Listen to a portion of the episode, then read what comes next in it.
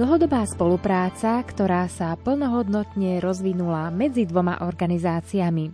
Úradom komisára pre osoby so zdravotným postihnutím a Fórum pre pomoc starším.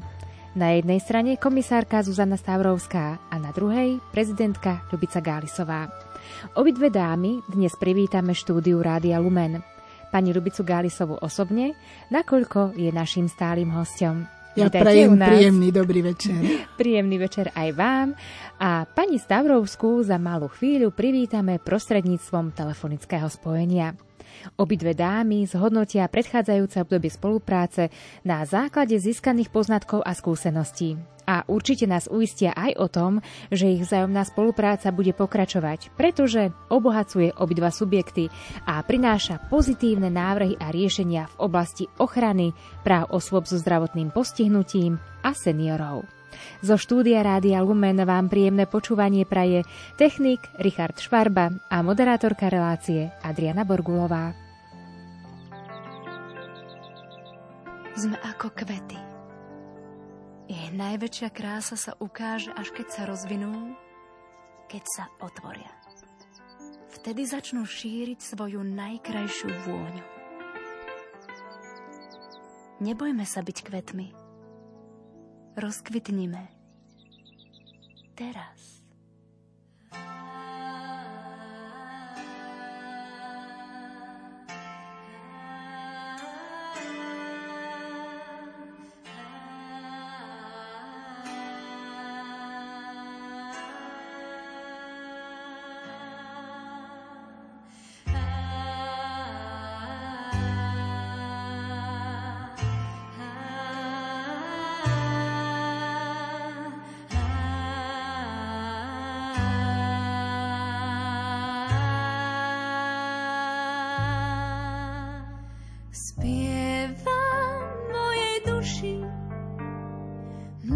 Duša sníva jasňou, otváram sa piesni, kráčam spolu s ňou krajinou zabudnutých prianí, zamlčaných vied. Už vo mne neprší, rozkvetá však kvet zabudnutých prianí, zamlčaných bied. Už vo mne neprší, rozkvetá však kvet.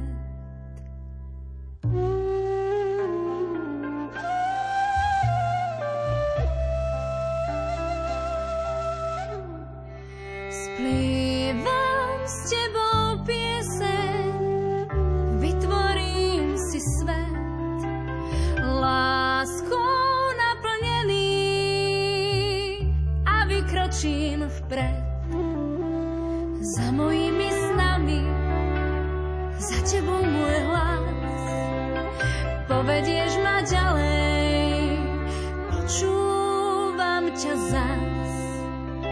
Za mojimi snami, za tebou môj hlas, povedieš ma ďalej, počúvam ťa zas.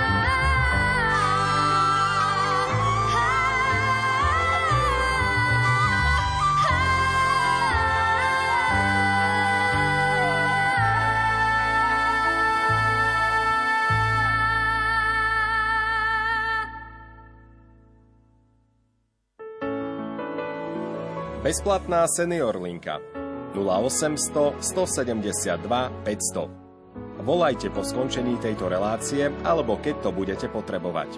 0800 172 500 a poraďte sa s odborníkmi.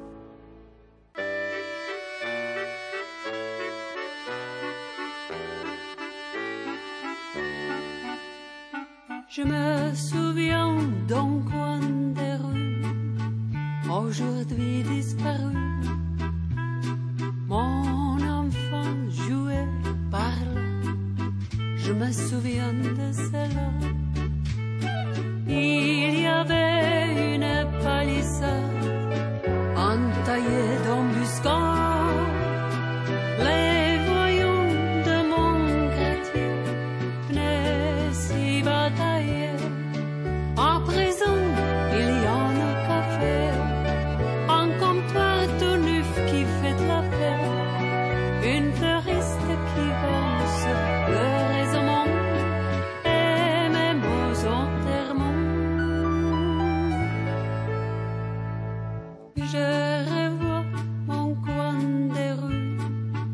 Aujourd'hui disparu, je me souviens d'un triste soir où les cœurs sans espoir. Je pleurais en attendant un amour de 15 ans, un amour qui fut perdu juste à ces coins de rue.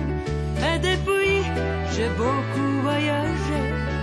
Trop souvent pays étrangers, bon des neufs constructions et démolitions pour donner des visions.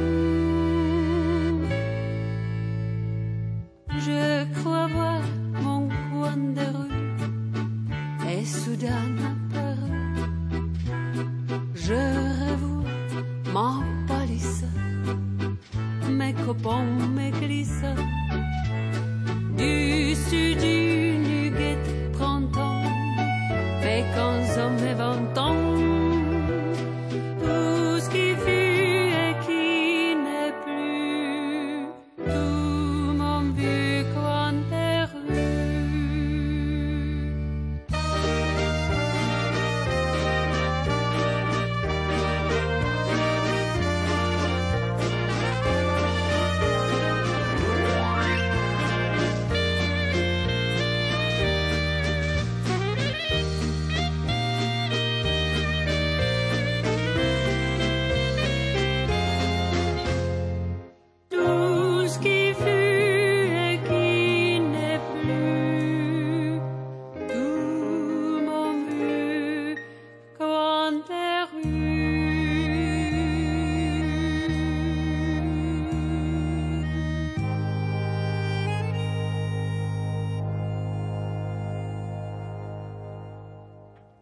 Ak si dobre pamätáte, milí naši poslucháči, tak som nespomínala, že naozaj dnes budeme mať v dnešnej relácii dvoch hostí.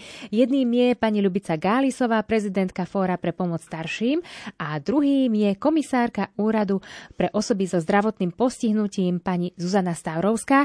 A myslím, ak sa nemýlim, mali by sme ju mať na telefónnej linke, takže vyskúšame, či je spojenie v poriadku, lebo trošku sme mali menšie technické problémy, takže vyskúšame, či sa počujeme. Pani Stavrovská, počujeme sa? Áno, dobrý večer, srdečne vás pozdravujem, ja vás počujem. Aj my ťa pozdravíme. Tak sme veľmi radi, že sa to všetko podarilo a že sa počujeme.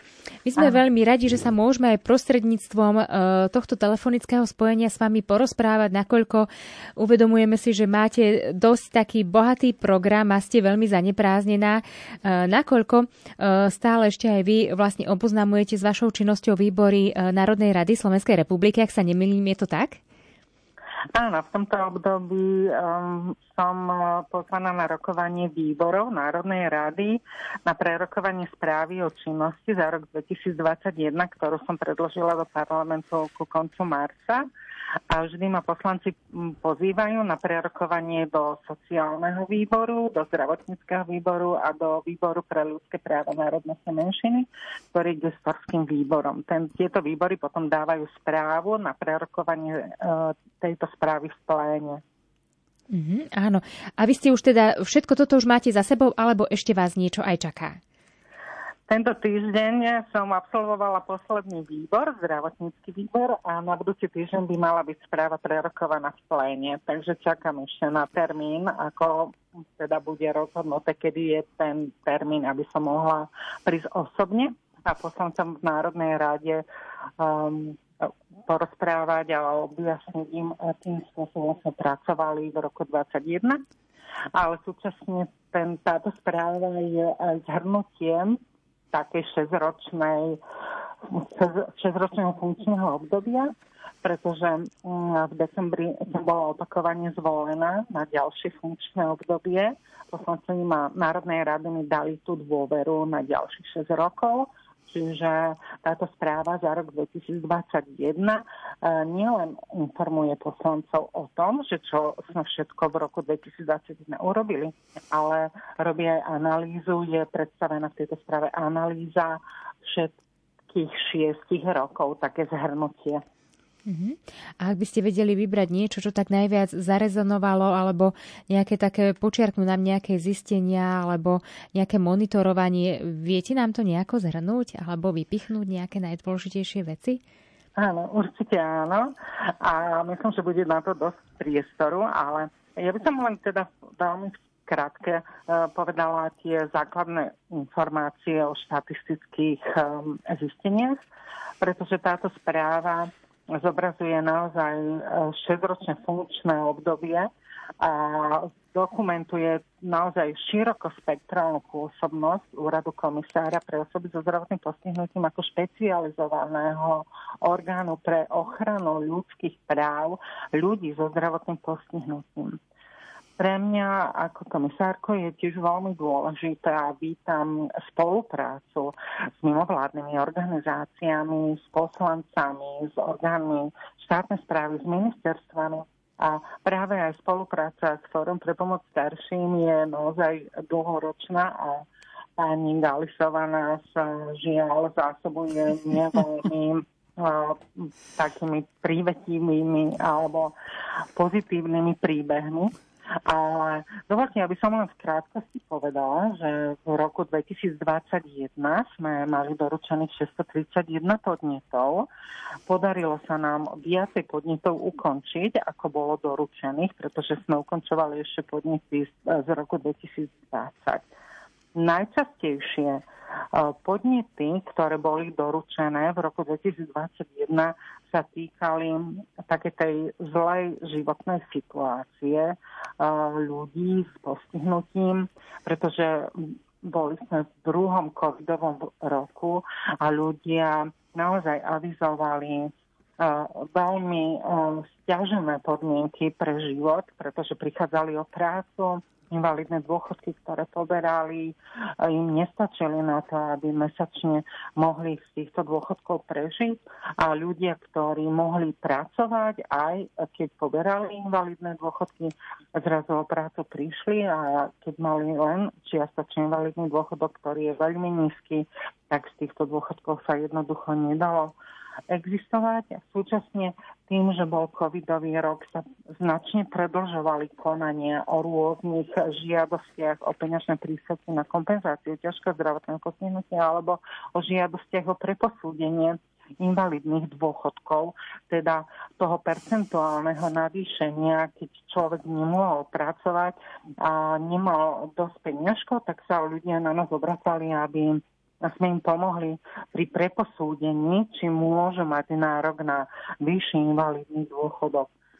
Ťažká situácia sa odzrkadľovala aj v súvislosti s covidom aj v rodinách a v sociálnych službách, kedy sme dostávali veľa podnetov týkajúcich sa osamelosti, izolácie, ale aj zlého zaobchádzania. A tu mám na mysli zlého zaobchádzania, krutého zaobchádzania prevažne v rodinách. V tomto období naozaj narastol počet podnetov, kedy sa vyhrotili situácie a tie vzťahy predovšetkým v tých rodinách, kde sa nachádzal buď senior alebo osoba so zdravotným postihnutím. Takže tá situácia naozaj bola veľmi ťažká a A preto žiadali nás ľudia o pomoc, akým spôsobom sa môžu brániť. A ak môžem, ja by som ťa len doplnila, že naozaj my to zisťujeme na tej našej seniorlinke, že toto obdobie naozaj zapričinilo to, že majú viacej problémov v rodinách. Takže môžem potvrdiť, že je to naozaj tak, pretože nám vysoko stúpli hovory a potom posielame vlastne na úrad komisára mnohé podnety a ako viem, dneska alebo včera išli 2 podnety zase, takže zásobujeme vás, ale myslím si, že je to super, že spolupracujeme, pretože starší ľudia sú často aj zdravotne postihnutí. Áno, ak by som mohla, ja by som ešte aj doplnila pre poslucháčov informáciu, že každý jeden takýto individuálny podnet posudzujeme a komunikujeme s tým úradom, ktorý ten podávateľ podnetu namieta to konanie toho úradu. Čiže my sa snažíme teda vždy kontaktovať ten úrad, aby sme preskúmali aj jeho stanovisko, aby sme mohli k tomu urobiť právnu analýzu a zhodnotiť, či došlo k porušeniu práva osoby so zdravotným postihnutím alebo nie. My sa na každý individuálny prípad pozeráme očami dohovoru o právach osob so zdravotným postihnutím, ktorý hovorí o všetkých právach ľudí so zdravotným postihnutím, ktoré pociťujú sami ako nevýhodné, diskriminujúce alebo izolované od života ľudí bez zdravotného postihnutia. A potom ak my zistíme takéto porušenie, tak samozrejme ukladáme tomu subjektu opatrenia na nápravu, pretože našim cieľom je, aby sa ten zasahujúci stav odstránil a tieto opatrenia na nápravu potom vyhodnocujeme, kontrolujeme a tam naozaj môžem hodnotiť vysokú úspešnosť a teším sa, že tie subjekty, ktorým opatrenia ukladáme, na 90% tieto opatrenia v tých uložených termínoch aj plnia. Ešte by som možno aj povedala o tom, že v akom veku sa na nás ľudia najčastejšie obracajú. My máme rozsiahly informačný systém a našim cieľom je urobiť takú analýzu ľudských práv, ochrany ľudských práv, či už z hľadiska subjektov, zásahov do ľudských práv alebo aj územného členenia, odkiaľ títo podávatelia podnetov vlastne nám tie podnety podávajú. A z hľadiska vekových kategórií musím potvrdiť, že najčastejšie sa na nás obracia stredná a staršia generácia. Najviac teda máme vyhodnotených dotknutých osôb vo veku 51 až 60 rokov a potom ľudia nad 70 rokov. Čiže táto kategória veková je medzi podávateľmi a dotknutými osobami, ktoré sa na nás obracajú o pomoc. Ja si myslím, že to vyplýva aj z toho, že naozaj títo ľudia majú aj veľmi veľa problémov aj s tým, že naozaj je tam aj viacej chorôb, viacej postihnutí a často tí ľudia sa nevedia dovolať pomoci. A toto je, myslím si, že veľmi dôležitá vec a preto je tá naša spolupráca veľmi dôležitá a myslím si, že zmysluplná, pretože vieme aj vyhodnotiť to, čo vlastne práve tieto skupiny naozaj potrebujú. Máme tiež, môžeme povedať, že ľudia, ktorí sa na nás obracajú, tak sú skôr od tej 60-ky a vyššie až po tých 90 alebo dokonca ešte vyššie vekové kategórie a tie naozaj potrebujú pomoc. Áno. A kde som ešte mohla doplniť takú štatistickú informáciu, že my aj teda vyhodnocujeme, koľko zásahov do tých ľudských práv bolo za dané obdobie a v ktorých oblastiach. A vyhodnocujeme to nielen z hľadiska individuálnych podnetov, ale aj pri výkone monitoringov dodržiavania ľudských práv v zariadeniach sociálnych služieb napríklad, alebo v psychiatrických zariadeniach, alebo napríklad v školách. Čiže my monitorujeme aj to, aké možnosti majú deti na vzdelávanie detí so zdravotným postihnutím. Ale z hľadiska tých individuálnych podnetov, tak za 6-ročné obdobie, ktoré teda správa a hodnotí, tak najviac došlo k porušeniu v prípade článku 9 dohovoru o právach osôb so zdravotným postihnutím, a to je prístupnosť. Prístupnosť nielen architektonická a bezbariérové budovy, ale aj prístupnosť dopravy, prístupnosť v zdravotníckych zariadeniach, a to je dôležitá prístupnosť v informáciách. A práve tieto informácie naozaj nám signalizujú, že informácie, ktoré sú poskytované ľuďom so zdravotným postihnutím, neboli v predchádzajúcom období dostatočne zrozumiteľné a dostatočne prístupné. Napríklad, keď hovoríme o tom, že ľudia, ktorí sú nepočujúci a v období pandémie bolo potrebné tlmočiť do slovenského posunkového jazyka, neboli tlmočené tlačové konferencie alebo vysielania. Čiže títo ľudia boli úplne otrhnutí od informácií, ale súčasne sú to aj ľudia, ktorí neovládajú posunkový jazyk, a sú to predovšetkým seniori a ľudia, ktorí používali normálnu verbálnu komunikáciu, ale vzhľadom na svoj vek alebo zhoršenie zdravotného stavu sa stali nedoslýchavými. A títo ľudia, keď sme mali zakryté ústa rúškami a respirátormi, tak nevedeli rozumieť tomu, čo sa hovorí na obrazovke. Čiže tam sa vyžadovalo, aby bol ten text prepisovaný do nejakého titulku, aby títo ľudia porozumeli. Čiže toto bol najväčší problém, hlavne pre skupinu seniorov, ktorí už teda majú ťažkosti so sluchom a nemali možnosť sa dostať k takýmto informáciám. A potom, ako som aj povedala, ďalším najzávažnejším zásahom do ochrany ľudských práv bola primeraná životná úroveň a sociálna ochrana. Znamená to zabezpečenie dostatočnej výživy, oblečenia, ubytovania pre ľudí so zdravotným postihnutím, prístup k cenovo dostupným službám, finančnej pomoci, k dôchodkom alebo prípadne k bytovej výstavbe. Takže aj nedostatku služieb, by som povedala. Že hovorím, že aj k nedostatku služieb, pretože naozaj ako pre starších ľudí a hlavne tých, ktorí sú zdravotne postihnutí, veľa razy nie sú dostatočné služby. Čiže v tomto by sme do budúcna naozaj na Slovensku mali urobiť veľký kus práce. Áno. Ja vám ďakujem zatiaľ veľmi pekne, pani Stavrovská. Chvíľočku si spravíme takú krátku pauzu, ale verím, že sa nám po pesničke opäť podarí spojiť a opäť predstavíme nejaké tie informácie ohľadom vašej spolupráce, ale samozrejme až po pesničke. Dobre, takže chvíľočku si vydýchnite a áno, zatiaľ do počutia a my budeme pokračovať.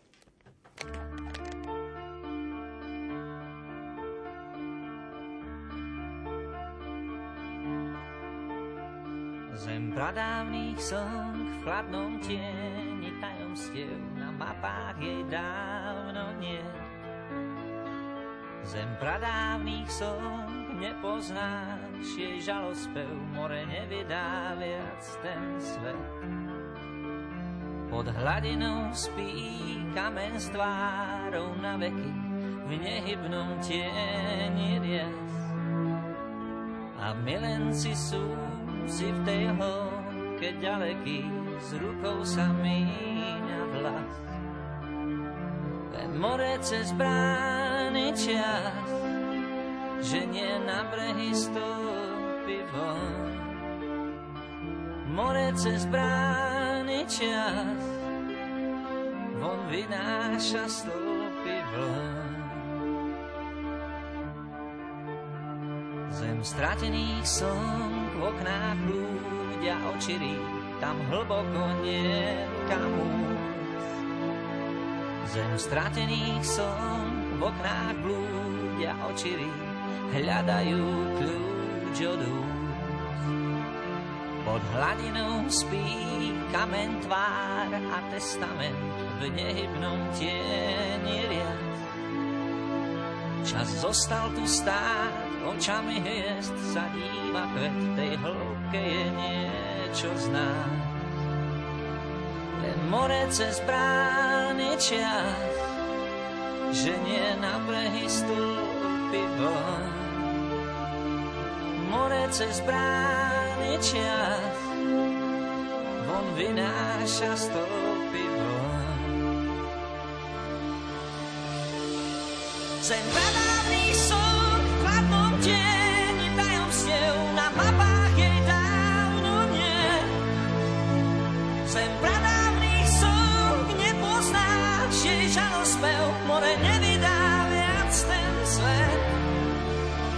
Pod hladinou spí kameň s párou na veky v nehybnom tieni rias.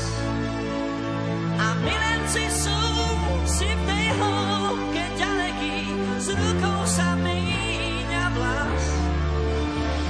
Ten morec je správny čas, že nie na brehy stúpi von.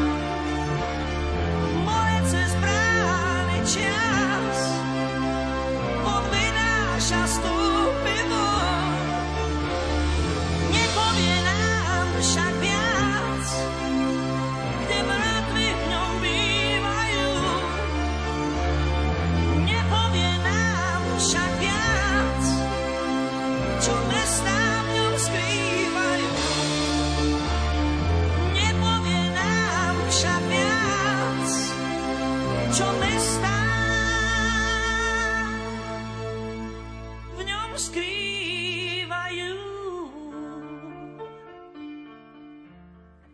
My keď sme sa pripravovali na túto reláciu aj spolu s pani Gálisovou, aj s pani Stavrovskou, tak sme sa dohodli, pretože oni častokrát alebo veľmi často naozaj prichádzajú do kontaktu s reálnymi príbehmi, ktoré sa odohrávajú, ktoré nie sú vôbec prifarbené a naozaj sa tak udiali. Tak my sme si povedali, že teda nejaké tie príbehy odznejú aj v tomto našom vysielaní. Ja si iba odkontrolujem, že či máme stále pani Stavrovskú na telefónnej linke. Áno, dobrý večer. Áno, takže sa počujeme aj v našom druhom vstupe. Takže súhlasíte, pani Stavrovská, môžeme teraz tento vstup venovať takým tým príbehom, ktoré naozaj, s ktorými ste sa vy stretli s nimi, ktoré sa naozaj udiali? Áno, samozrejme. Takže ak môžem, začala by som príbehmi, naozaj, ktoré máme v spolupráci s pani Gálisovou a Fórum pre pomoc starším. Riešili sme prípad podľa podnetu od fóra, ktorý avizoval, že je tu človek, senior, ktorého rodina chce obmedziť spôsobilosti na právne úkony za tým účelom, aby mohol byť umiestnený v zariadení sociálnych služieb, respektíve, aby z tohto zariadenia sociálnych služieb nemohol odísť. Naozaj tento trend sa nám objavuje veľmi často, že rodinní príslušníci dávajú návrhy na obmedzenie spôsobilosti na právne úkony svojho seniora len za tým účelom, aby mohli rozhodnúť o tom, že tento človek bude umiestnený do zariadení sociálnych služieb. Ja v žiadnom prípade nechcem dehonestovať zariadenia sociálnych služieb, pretože zariadenia sociálnych služieb nie sú väzením a tento trend, kedy potom ustanovení opatrovníci rozhodujú o tom, že či človek, ktorý je ich príbuzný a je umiestnený do zariadenia sociálnych služieb, s kým sa môže stretávať a čo bude robiť, v tomto prípade my naozaj veľmi intenzívne potom hľadáme riešenie a nápravu. Však ale sa stalo, že tento pán, ktorom spôsobilosti nápravné úkony konal súd, bol človek, ktorý so mnou telefonoval často. Vôbec nebolo badať známky nejakých stiažených kognitívnych schopností alebo nejakej pokročilej demencie alebo Alzheimera. A toto vlastne nastala tá situácia, že tento pán mal problémy s hornou končatinou, jednou hornou končatinou a po mozgovej porážke a trošku potreboval pomoc pri starostlivosti. Čo sa ale stalo? Teda súd nakoniec konal o jeho spôsobilosti na právne úkony. Úplne srdcorvúce bolo konanie preto, lebo tento pán celému konaniu jednoznačne rozumel a prosil súd, aby ho neobmedzil spôsobilosti na právne úkony a rodina vlastne ho dala obmedziť len na poskytovanie, rozhodovanie o sociálnych službách, o tom, či môžu uzavrieť zmluvu o poskytovaní sociálnych služieb a o zdravotnej starostlivosti. Štandardne sa konanie o spôsobilosti na právne úkony vedie preto, aby sa tento človek majetkovo neohrozoval. To znamená, že aby neuzatváral zmluvy, ktorými by sa majetkovo ohrozilo nejaké úvery alebo poskytoval rôzne pôžičky alebo kupoval nezmyselné veci. Ale v tomto prípade bolo zaražajúce, že tá rodina, a súd aj tak rozhodol, chcela len rozhodnúť, aby tento pán nemohol rozhodovať o tom, či zotrvá v sociálnych službách alebo nie. My sme do tohoto konania vstúpili ako samostatný účastník na strane tohto pána a argumentovali sme tým, že teda nie sú tu dôvody na to, aby bol obmedzený spôsobilosti na právne úkony na tieto veci, veď on sám, ak rozumie tomu, že potrebuje sociálnu službu, tak nie je dôvod ho obmedziť a navyše tento pán mohol úplne v pohode žiť vo svojom prostredí, v ktorom býval, v tej komunite a mohol požiadať obec o to, aby mu poskytla službu do toho bytu. No a čo sa teda stalo? Súd ho obmedzil, spôsobilo si na právne úkony. My sme ho viedli k tomu, aby podal odvolanie. Aj my ako úrad sme podali odvolanie proti tomuto rozsudku súdu prvého stupňa. Ale čo sa potom stalo? Tento pán nakoniec svoje odvolanie zobral späť, pretože rodina ho presvedčila, že bude to lepšie, ak bude obmedzený spôsobilosti na právne úkony a že oni sa o neho budú starať a že raz do mesiaca ho zoberú aj domov. A tento pán podľahol tlaku rodiny a zobral to svoje odvolanie späť. Tým pádom nám krajský súd konanie zastavil, pretože nebolo o čom konať. Ano. Ten, kto o to spôsobilosti sa rozhodovalo, tak zobral svoje odvolanie späť a žiadal, aby bolo konanie zastavené. Ale z môjho pohľadu tá situácia je veľmi nepriaznivá, ak sa využíva konanie o spôsobilosti na právne úkony na to, aby my sme ľudí uväznili v sociálnych službách, pretože na to sociálne služby nie sú. A úplná hrôza za mňa proste plynula z rozhovoru so synom tohto pána, ktorý mi osobne telefonoval a vyhrážal sa mi, že keď my budeme do tohto konania veľmi aktívne vstupovať, že pre ňoho ten otec prestane existovať, že on sa o tohoto otca viacej zaujímať nebude, čo je podľa môjho názoru úplne amorálne a absolútne nepriateľné. A je to spôsob, dá sa povedať, určitého toho páchania násilia na tom človeku, pretože je tam to vyhrážanie. Ale ja by som ťa chcela doplniť, že naozaj veľmi často sa snaží rodina zbaviť vlastne spôsobilosti na právne úkony aj z toho dôvodu, že sa chce dostať k majetku. To znamená, že ten človek potom často akože nemôže rozhodnúť a rozhodne o ňom veľa raz jeho opatrovník. A ja môžem povedať, že aj teraz máme nejaké také prípady, že naozaj snažia sa, alebo teda obmedzili tých ľudí a dostali do zariadenia a tá pani napríklad nechce byť v tom zariadení. Oni nechcú jednoducho tam ísť. Je to vlastne obmedzenie toho človeka v prospech tej rodiny a nie vlastne toho staršieho človeka. Vždycky by to malo byť tak, že naozaj by vlastne tento úkon mal chrániť toho staršieho človeka, nie ho obmedzovať. Áno. Ak by som mohla ešte doplniť naozaj, toto obdobie, ako som hovorila, je obdobím, kedy sa tieto rodinné vzťahy vyhrotili. A naozaj tie majetkové záujmy rodinných príslušníkov nám vystúpili ako tie, ktorých je naozaj veľmi veľa. A práve to, čo povedala aj pani Gálisová, je problém v tom, že rodinní príslušníci nahovoria toho seniora, alebo nemusí byť ani senior, človeka so zdravotným postihnutím, ktorý má dôveru v tých svojich rodinných príslušníkov a nahovoria, aby previedol svoj majetok na nich, že oni mu poskytnú starostlivosť, že sa budú o ňoho doživotne starať a popri tom teda aj, že zriadi sa vecné príjemné právo do životného bývania. Žiaľ, často sa stáva, nehovorím vždy, ale často sa stáva, veľmi často, že potom tento človek darmo má vecné bremeno právo do životného bývania. Jednoducho rodina povie, že už sa starať o neho nebude a umiestne ho do zariadenia sociálnych služieb.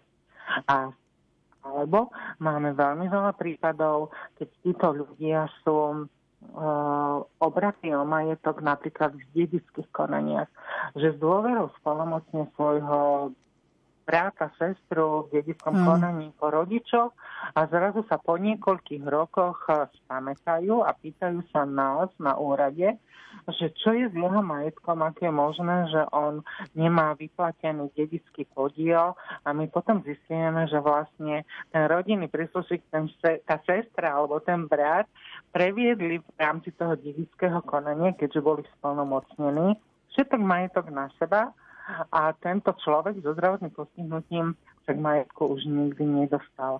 Takže my v takomto prípade sa snažíme pomôcť, ak sme ešte v lehote, podávame mimoriadne opravné prostriedky, návrh na obnovu konania, ale mali sme aj také prípady, kedy sme museli podať trestné oznámenia za podvod na tých rodinných príslušníkov. Ďalšie také vypuklé prípady sú napríklad, pokiaľ ide o starostlivosť o rodinných príslušníkov a poberanie príspevku na opatrovanie. Mali sme taký zaujímavý prípad, že pani seniorka sa starala o svojho manžela, ale ona sama mala psychické problémy, ale dokázala sa starať o toho svojho manžela.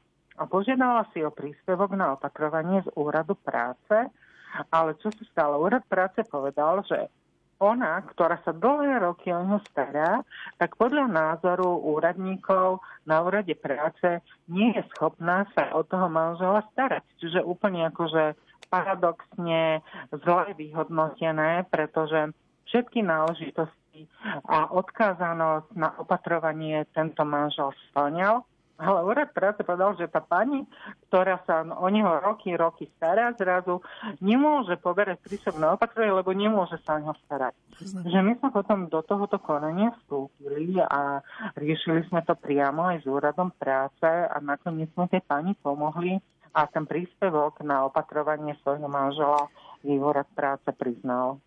Ja by som ešte chcela povedať, že keď sme hovorili o tých sociálnych službách, samozrejme pre toho staršieho človeka je najlepšie, ak je v domácom prostredí.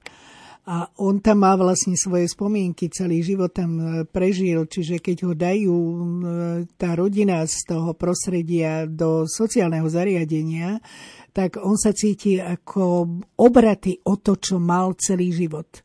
A ešte ďalšia vec, že naozaj ten majetok alebo ten dom, byt je vlastne jeho. Čiže to je, keby ho normálne vyhodili, keby pre nich bol doslova záťažou a nepotrebujú ho. A on to potom veľmi ťažko, ten človek znáša aj v tom sociálnom zariadení a je tam so všetkým nespokojný. A že koľko razy kričia tí ľudia, že oni chcú ísť domov. Čiže naozaj toto niekedy rodina robí nerozmyslenie, alebo by som povedala tak necitlivo, že zachádza s tými staršími ľuďmi a my samozrejme ako v rámci fóra by sme chceli, aby toto sa zmenilo aj legislatívne, aby ten človek naozaj mohol čo najdlhšie zostať doma a aby bolo tu opatrenia, aby tá rodina sa aj mohla starať o toho staršieho človeka, aby mala na to vytvorené podmienky. Áno, ďakujem za doplnenie a vlastne týmto vstupom by som veľmi rada aj nadviazala na naše ďalšie aktivity, na ďalšiu pôsobnosť, ktorú robíme. A to je nielen prešetrovanie individuálnych podnetov, ale aj výkon monitorovacej činnosti, ktorú robíme formou osobných návštev či v zariadeniach sociálnych služieb, ako som povedala, v psychiatrických zariadeniach, v školách. Navštívili sme aj väznice, kde sú väzni so zdravotným postihnutím. A vlastne my sa pozeráme v tomto zariadení, ako som povedala, optikou toho dohovoru o právach osôb so zdravotným postihnutím, prejdeme celé zariadenie.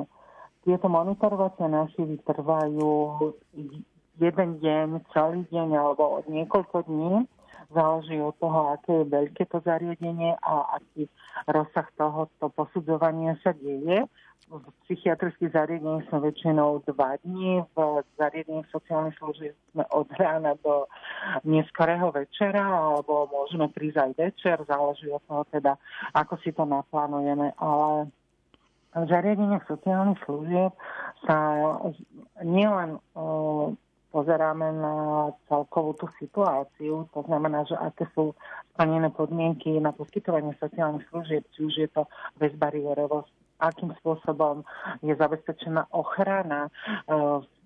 Poslucháči určite zachytili tú tragédiu, ktorá sa stala minulý rok pred Vianocami v zariadení sociálnych služieb v Osadnom, požiar, ktorý tam vznikol, rovnako aj nedávno v zariadení pre seniorov v Novej Vsi. Čiže našim cieľom je dávať opatrenia a zisťovať, že ak teda nie sú splnené všetky tie postupy protipožiarnej ochrany, ak nie sú signalizácie v zariadení, ak človek nie je, ak je ležiaci, neleží na protipožiarnej podložke, prostredníctvom ktorej ho môžu veľmi rýchlo evakuovať, ak nie sú sprístupnené výťahy alebo rýchly bezbariérové cesty na to, aby v prípade takejto situácie bolo možno evakuovať klientov.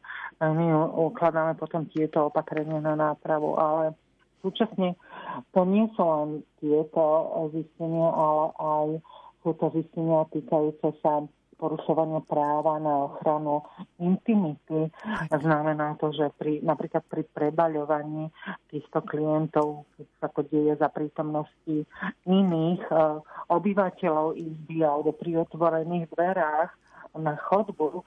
A tu je veľmi dôležité, aby si aj posluchači, ktorí majú svojich príbuzných v zariadení sociálnych služieb alebo aj v nemocnici alebo v psychiatrickom zariadení, aby si tieto rôzne situácie všímali a za akým spôsobom sa komunikuje s tými klientami, či človek zaklope, ten personál, ako oslovuje tých klientov alebo pacientov, akým spôsobom sú potom zabezpečené tie ďalšie aktivity v rámci dňa, či ten človek má plnohodnotný program, či sedí pod televízorom alebo pred televízorom a jednoducho jeho jediná aktivita je pozeranie do televízoru.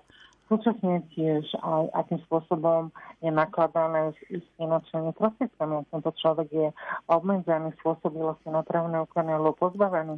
Kto je opatrovník? Akým spôsobom sa nakladá s jeho peniažkami, ako sa platí za sociálnu službu. Nedávno sme riešili podnety týkajúce sa príspevku za očkovanie tých 300 eur, ktorý seniori mali dostať do ministerstva financií, kto ich preberá, akým spôsobom je s nimi nakladané.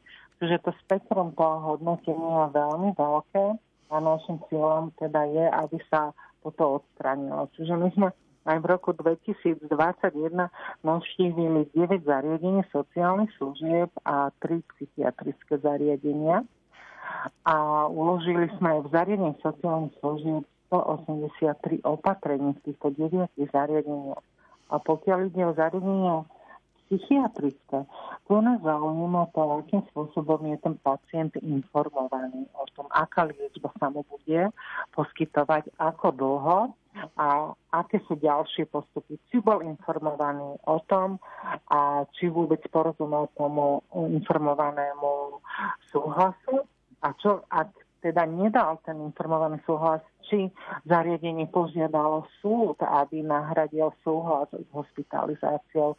Následne potom tiež, aké sú postupy na liečenie tohoto pacienta a aké sú perspektívy. A tuto napríklad v tých psychiatrických zariadeniach je stredobodom nášho pozorovania používanie obmedzovacích prostriedkov, a to sú, či už sú to telesné alebo netelesné, teda chemické obmedzovacie prostriedky, akým spôsobom je pacient, keď je prijatý a čo sa s ním ďalej deje. My žiaľ sme pozorovali, že automaticky pri akutnom stave je ten pacient daný do sieťovej postele, ešte je kurpovaný aj po pruhmi a ešte dostane aj chemické utlmovacie prostriedky.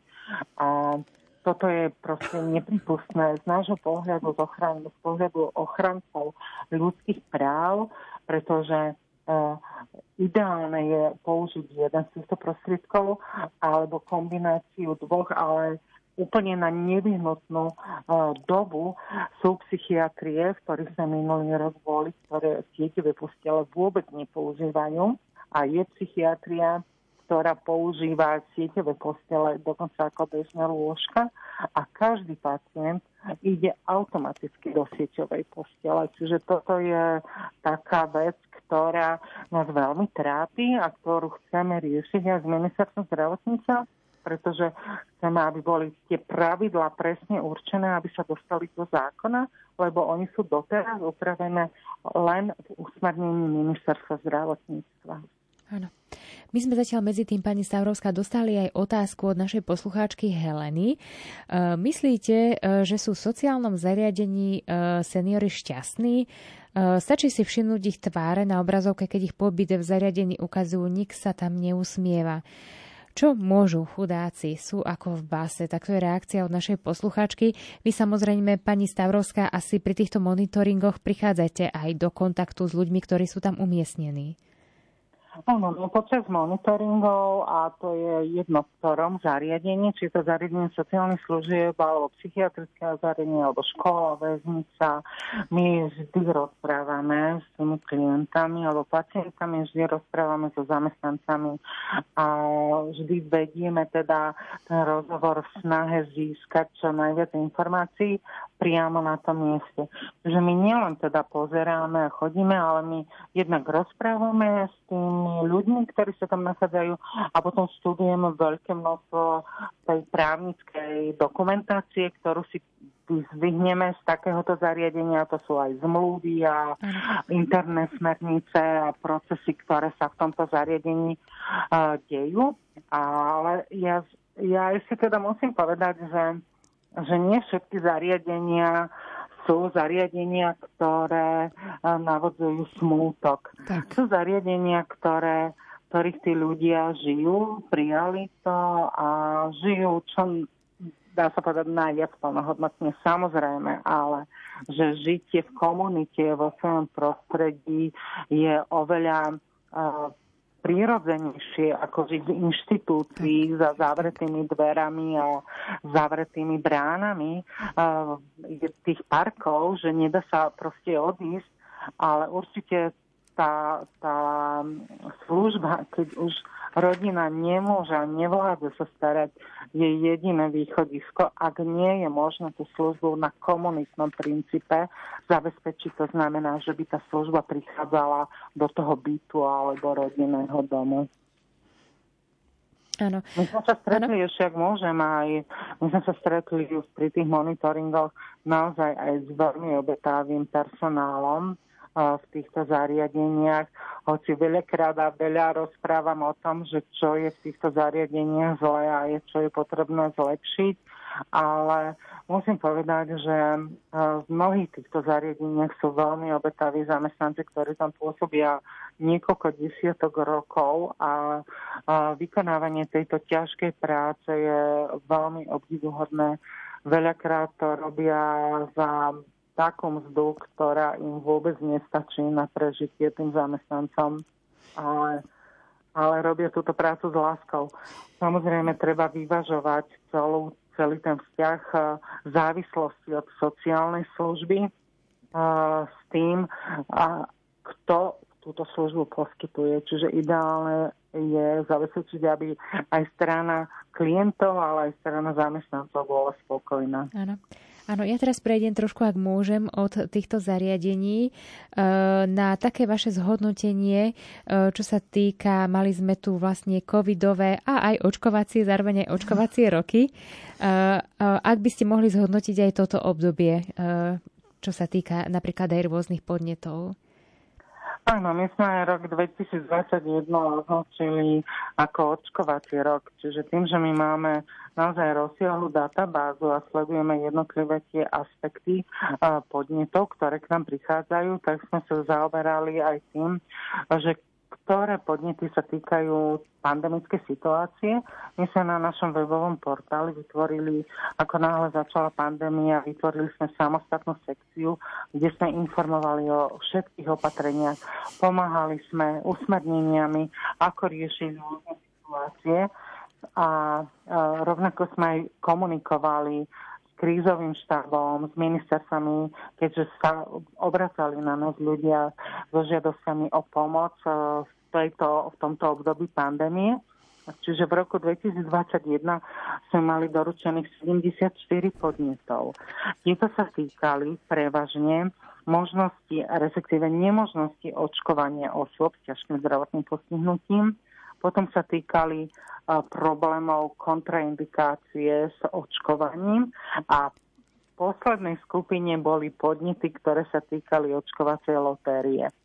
Že našim cieľom bolo, aby sa ľudia so zdravotným postihnutím dostali čo najrýchlejšie na očkovanie, pretože mali takéto požiadavky a keďže sa proste očkovalo podľa veku, tak našou snahou bolo týchto ľudí dostať vzhľadom na ich zdravotné problémy do tej prvej línii spolu so seniormi, aby mohli byť čo najrychlejšie zaočkovaní, ale nielen títo ľudia so zdravotným postihnutím, ale aj ich osobní asistenti, opatrovatelia, rodinní príslušníci, pretože ten ich zdravotný stav jednoznačne bolo potrebné chrániť očkovaním. Čiže boli to proste procesy, ktoré sme sa snažili urýchliť a uprednostniť týchto ľudí so zdravotným postihnutím, že my sme komunikovali aj so samosprávnymi krajmi, aby týchto ľudí dali ako náhradníkov do zoznamu a potom, aby boli teda čo najrychlejšie zaočkovaní. Čiže toto nám vyšlo v ústrety a proste od marca bolo možné sa očkovať všetkým osobám so zdravotným postihnutím. Potom ďalší problém bol, čo sme riešili, to je tá kontraindikácia s očkovaním, kedy nás upozorňovali na to, že oni nemôžu byť zaočkovaní, ale pritom nemajú výhodu ako tí zaočkovaní.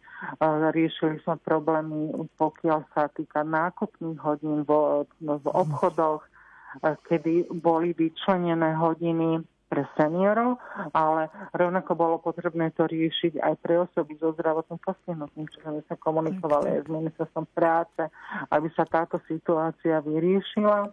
Žiaľ, teda sa nám toto nepodarilo zabezpečiť pre ľudí so zdravotným postihnutím. A potom sme riešili aj to, že mnohí ľudia nemohli mať rúška na tvári z dôvodu teda ich zdravotného stavu, čiže boli problémy aj s potvrdeniami od lekárov, neexistovali jednotné vzory týchto potvrdení, čiže situácia sa naozaj vyhrocovala a bola veľmi teda napätá. Vďaka teda tomu, ale až na konci roka, že bola prijatá právna úprava, že ministerstvo zdravotníctva v súvislosti s tým, ktoré osoby nemôžu byť očkované, vydalo odborné usmernenie, takže tam sa dostali diagnózy, ktoré boli tolerované a nebolo možné teda vyžadovať od nich, aby boli očkovaní títo ľudia. A ešte teda k tej poslednej skupine podnetov, ktoré sa týkali covidovej agendy, riešili sme podnety týkajúce sa očkovacej lotérie, ktorá prebiehala od augusta do oktobra 2021. A tu sme namietali pravidlá očkovacej lotérie na základe podnetov od ľudí, ktorí sú nevidiaci alebo nepočujúci. Takže my sme s ministerstvom financií riešili zmenu tých pravidiel, kedy bolo heslo tejto očkovacej lotérie zobrazené na obrazovke, ale človek nevidiaci si to nemohol prečítať. Čiže my sme vlastne dosiahli to, aby toto heslo bolo niekoľkokrát zopakované, aby mohol byť tento človek si toto heslo zapamätať, keby náhodou teda bol osobou, ktorý bol kontaktovanou, a potom v prípade ľudí so sluchovým postihnutím sme iniciovali, aby bolo to tlmočené do slovenského posunkového jazyka, celý priebeh toho očkovacieho žrebovania a aby aj heslo bolo pretlmočené do posunkového jazyka. Áno, tak naozaj počujeme, že máte za sebou naozaj náročné obdobie, veľký kus práce, ale takisto asi veľký kus práce aj pred vami, či už priamo u vás v úrade komisára pre osoby so zdravotným postihnutím, alebo aj priamo vo fóre pre pomoc starším. Čiže myslím, že za obidve dámy asi máte pred sebou aj kus ešte ďalšej práce, ktorá vás čaká. Ja si myslím, že dokážeme spolu pomôcť ľuďom a preto by som rada teda aj vyzvala ľudí, ktorí pozorujú aj nejaké zlé zaobchádzanie s osobou so zdravotným postihnutím alebo teda so seniorom, ktorý takéto aj zdravotné postihnutie má, aby sa s dôverou na nás obrátili a aby sme mali priestor tento zásah odstrániť a pomôcť týmto ľuďom. Áno. Nuž a na záver si dovolím len pripomenúť, že je takou našou spoločnou povinnosťou všetkými prostriedkami zabezpečiť, aby sa naozaj starší ľudia v našej krajine necítili ohrozene. Je potrebné šíriť osvetu, povedomie a tak sme aj my v našom vysielaní, teda aj my sa v tomto vysielaní venujeme tejto téme, venujeme sa seniorom a sľubujeme, že sa aj naďalej budeme venovať. Z Banskobystrického štúdia Rádia Lumen sa s vami lúči môj dnešný host, prezidentka Fóra pre pomoc pani Ľubica Gálisová. Ja všetkým želám krásny večer. A takisto sa s vami lúči aj náš telefonický hosť, komisárka Úradu pre osoby so zdravotným postihnutím Zuzana Stavrovská. Ďakujem za pozvanie a pekný večer prajem. Svoj pozdrav pripája aj technik Richard Švarba a od mikrofónu vám ešte pokojný večer praje Adriana Borgulová. Bezplatná seniorlinka 0800 172 500. Volajte po skončení tejto relácie alebo keď to budete potrebovať. 0800 172 500 a poradte sa s odborníkmi.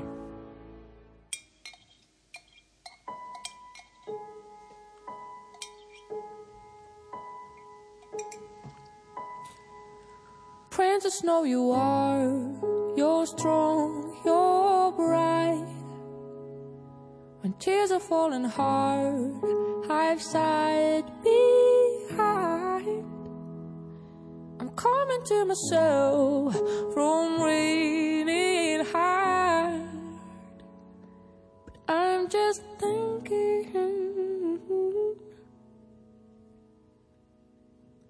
I've never let you go, 'cause you're strong, you're faith.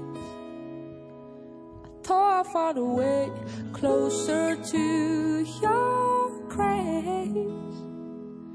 I'm coming to myself from raining hard, but I'm thinking so hard when we are there all around your.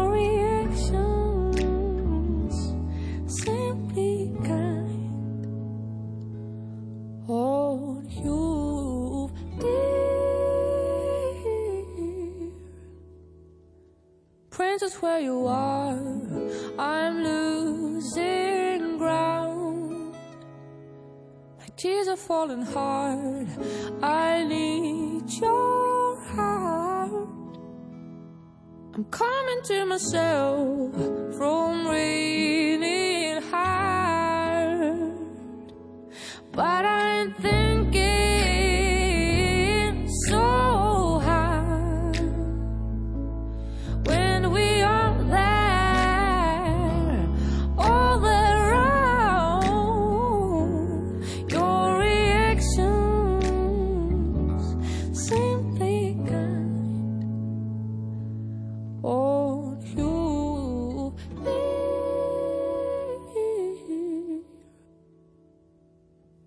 where you are, I'm losing ground. My tears are falling hard.